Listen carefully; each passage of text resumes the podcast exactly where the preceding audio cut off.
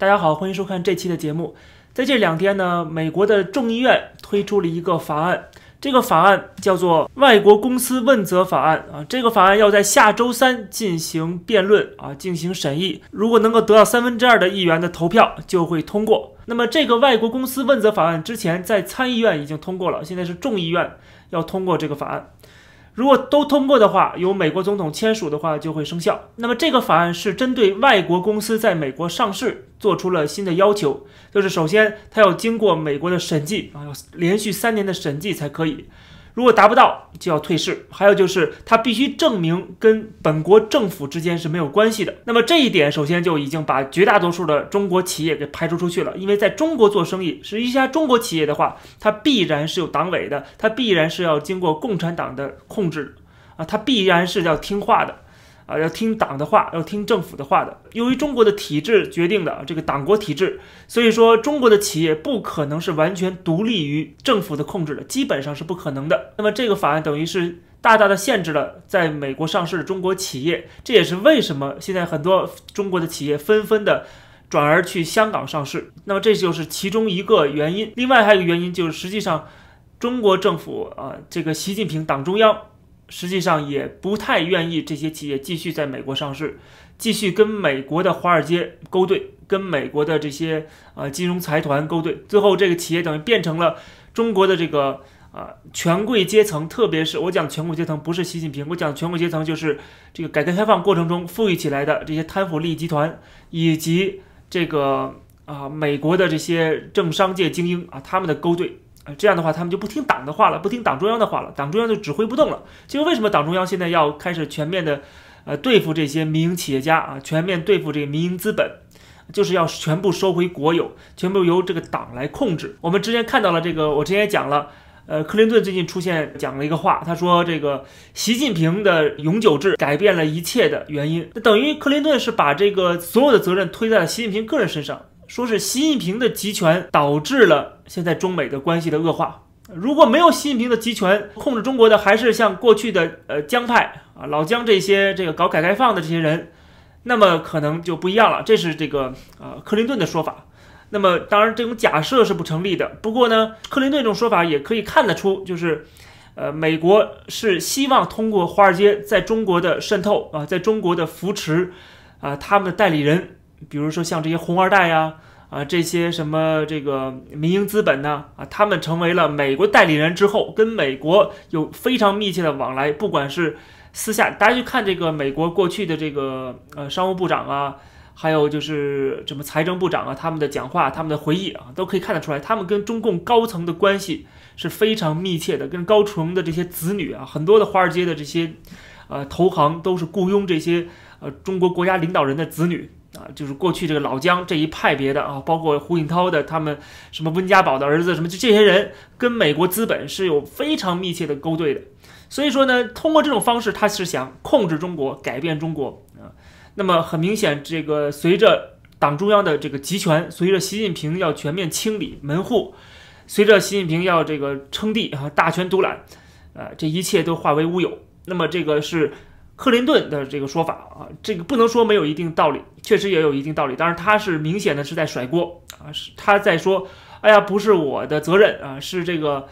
中国的这个新的领导人的问题啊。我们之前对中国的这种渗透，对中国的勾兑，把中国带入这个世界贸易组织，让中国加入这个资本主义全球化，这都是好事儿啊。跟他们勾兑之后，我们控制了这个中国，甚至是哈佛大学培养了这么多的人才，其中一部分。就是中共的高要高官啊，很多中共的高官要去哈佛大学的肯尼迪学院进修的嘛。比如说李元朝就是个典型，对吧？很多人，很多这些人都要去，甚至很多中国的鹰派的人物，大家注意，很多中国的鹰派的学者都是在美国受过教育的。包括最近这个所谓的这个李毅，对吧？说这个死多少人不算不算回事儿，等于没死一样啊。这个李毅他也是在美国受过教育的，就好像是在这个伊利诺伊大学吧。总之就是，大家可以看到，这些人都是。美国培养的都是在美国受过教育的，甚至包括党内高官，他就是通过这种方式跟你这个美国的政商界的精英、美国的当权者跟中共的当权者，或者是中国的这个领导人的这些个派别，跟他们去这个勾兑之后，这样的话就可以控制中国。啊，这个是过去的美国的民主党以民主党为首，当然共和党也包括在内，他们的一直的这个路线就是 engage China 啊，engage 意思就是说要跟中国去呃进行接触，对吧？这种接触啊，说的好听是接触，说的不好听就是钱权的交易啊什么的。他们当然也欢迎中共的这些大量的这个呃高官也好，这个财阀也好啊，跑到美国来啊置业，跑到美国来移民，把孩子像这个当年的。这个习近平的儿女儿不是都是哈佛大学毕业的嘛，对吧？把这些子女都送到美国来，就跟这个当人质一样啊，这就是一种互信啊，这就是一种互信，就是双方的这两个国家的最高的这个当权者之间的一个互信，就是说你不搞我，我不搞你，大家继续的这个闷声发大财啊，这个做生意就行了。你呢，就是在这个侵犯人权方面呢，给我悠着点儿啊，你要这个不悠着点儿，我还会骂你。但是在这个经济上面，我们要继续的。这个挂钩要非常深入的这个交往，这样的话就可以改变中国，控制中国。这个是过去美国的一致的路线。但是很明显，随着习近平的上台，随着中共的这个本质的暴露，最后发现这种想法实际上虽然是对华尔街来讲、对硅谷来讲是有好处的，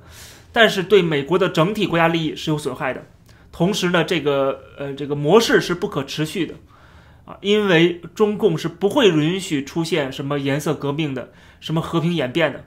这就是呃美国对中共的这种认知是出现偏差了啊，以为中共是可以像国民党一样，慢慢慢慢的把它变成这个啊一个这个民主的政党了，他做不到这一点，共产党是做不到的。所以说呢，今天的这个习近平的做法实际上是符合共产党的根本利益的，但是他这种做法并不符合改革开放的利益。并不符合这个美国的利益，这个是现在中美陷入一个修昔底德陷阱的一个背景。我们必须要了解这个背景。当我们知道现在的双方的情况已经是势如水火的时候，当两国的国家利益发生了严重的冲突，已经进入到一个修昔底德陷阱当中的时候，那就不是任何个人可以扭转的了，并不是任何个人说一句。啊，那个中美啊，有一千个理由搞好关系，没有一个理由搞坏关系，这个关系就不会坏，不会是这样子的。习近平一定是为了他自己的权利，为了这个党的权威，为了政权的稳定，他会一意孤行，他会走加速主义，而这种加速主义会让中国跟整个西方世界越来越远，这不是任何的领导人，西方领导人上台就能改变的啊，并不是拜登上台了。中美之间就进入蜜月期了，这个是绝对绝对不可能的，因为双方已经这个国家利益方面已经产生了冲突，在这国际舞台上开始已经这个产生对立了，已经进入修昔德陷阱了。这不可能是这个某个人神通广大能够改变这两个国家的命运的。当然了，这个新的领导人上台之后会有一些不同的做法，而不同的做法会产生不同的效果。大家注意。那肯定我们要去聊一聊这个效果是怎么回事儿啊？他们到底具体做什么？那么我们说这个拜登是绥靖的，那很明显他是绥靖的，但是绥靖不代表中美就能够恢复蜜月期啊，这是两回事儿。他会给中共一个喘息的余地啊，只能是这样，只能这么说啊。那么但是中美之间这两条大船的相撞，这是不可避免的。那么我们看到这个众议院现在推出这个法案，下周三通过啊，这个公司问责法，那么必然会。影响到这些在美国继续捞钱的中国企业，这些企业如果无法证明自己跟共产党、跟这个政府之间的关系，那么他们就会被迫的退市。那么这个等于就是中美脱钩啊，这的一个方向啊。当然现在还是川普政府在主导，那么川普政府很明显他的主导就是中美脱钩嘛。那么呃，我不知道拜登上台之后会不会把这个呃这个要求又重新放开啊。虽然它会有这个硅谷或者是华尔街的压力，希望继续的勾兑，但是这也取决于美国的国家利益方面的啊，国家安全方面的。拜登不可能做的特别绝啊，或者是这个掉头照掉的这么一百八十度啊，可能性不大。他可能会偏偏的呃这个稍微掉二三十度啊，但是一百八十度这种转向，完全的这个相反的方向转的可能性并不大。但是他只要有这个二三十度的转向啊，只要有这么轻微转向，就值得我们来批评，就值得我们来监督来骂。呃，因为他这种做法在我看来就是绥靖，没有像川普这样的强硬。那么。当然了，我认为川普的强硬是在这个美国历史上也是罕见的。如果我们站在未来的角度来看的话，那么川普的这种强硬仍然是不够的啊，远远不够的。嗯，包括这个上期我节目讲到说，对这个香港的领导人的制裁，包括林郑月娥在这抱怨说他只能用现金来消费，很多朋友、很多网友也给我留言说，这种制裁还是太轻，还不够。他毕竟还每年拿五百多万港币的收入。中美的这两条大船的相撞，这个是历史所趋啊，所以说我们不用太着急啊，一定会撞得越来越激烈的。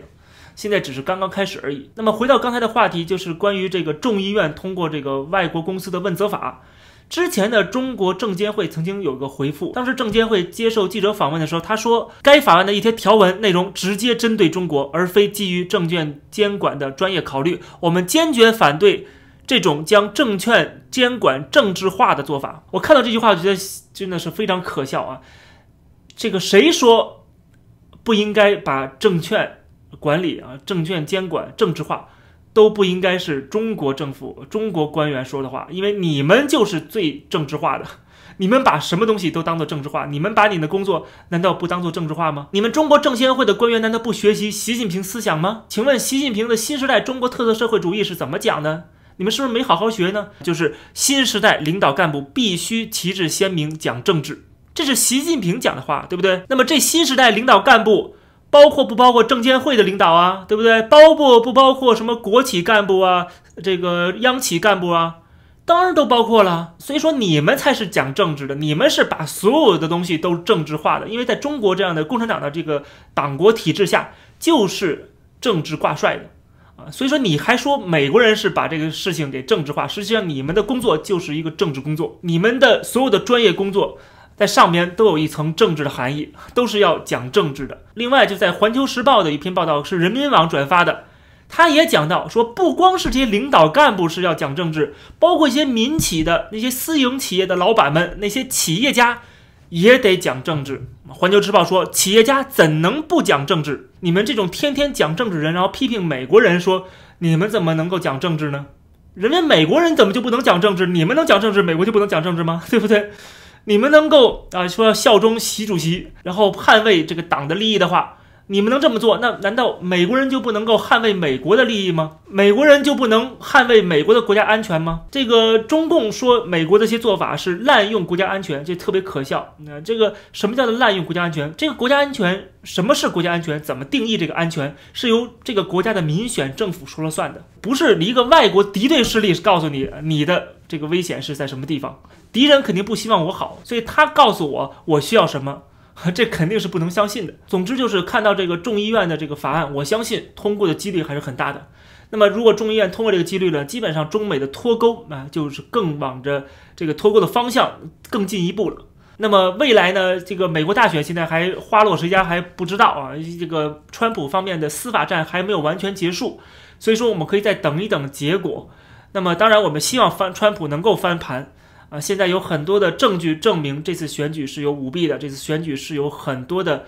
这个不正当的现象的。那么在这种情况下呢，我们只有静静的等待一下最后的结果。啊，如果是拜登上台，或者是川普连任的话，我们再具体问题具体分析啊，我们再来看到时候美国的政策会是什么样的一个方向。那么中美之间的这个大船的相撞，我刚才讲了这个。方向是没有问题了，但是关键就是它的速度和它的这个力度，这个可能是未来我们的最大的关注点。那么，如果中美之间的碰撞是不可避免的话，不管谁上台，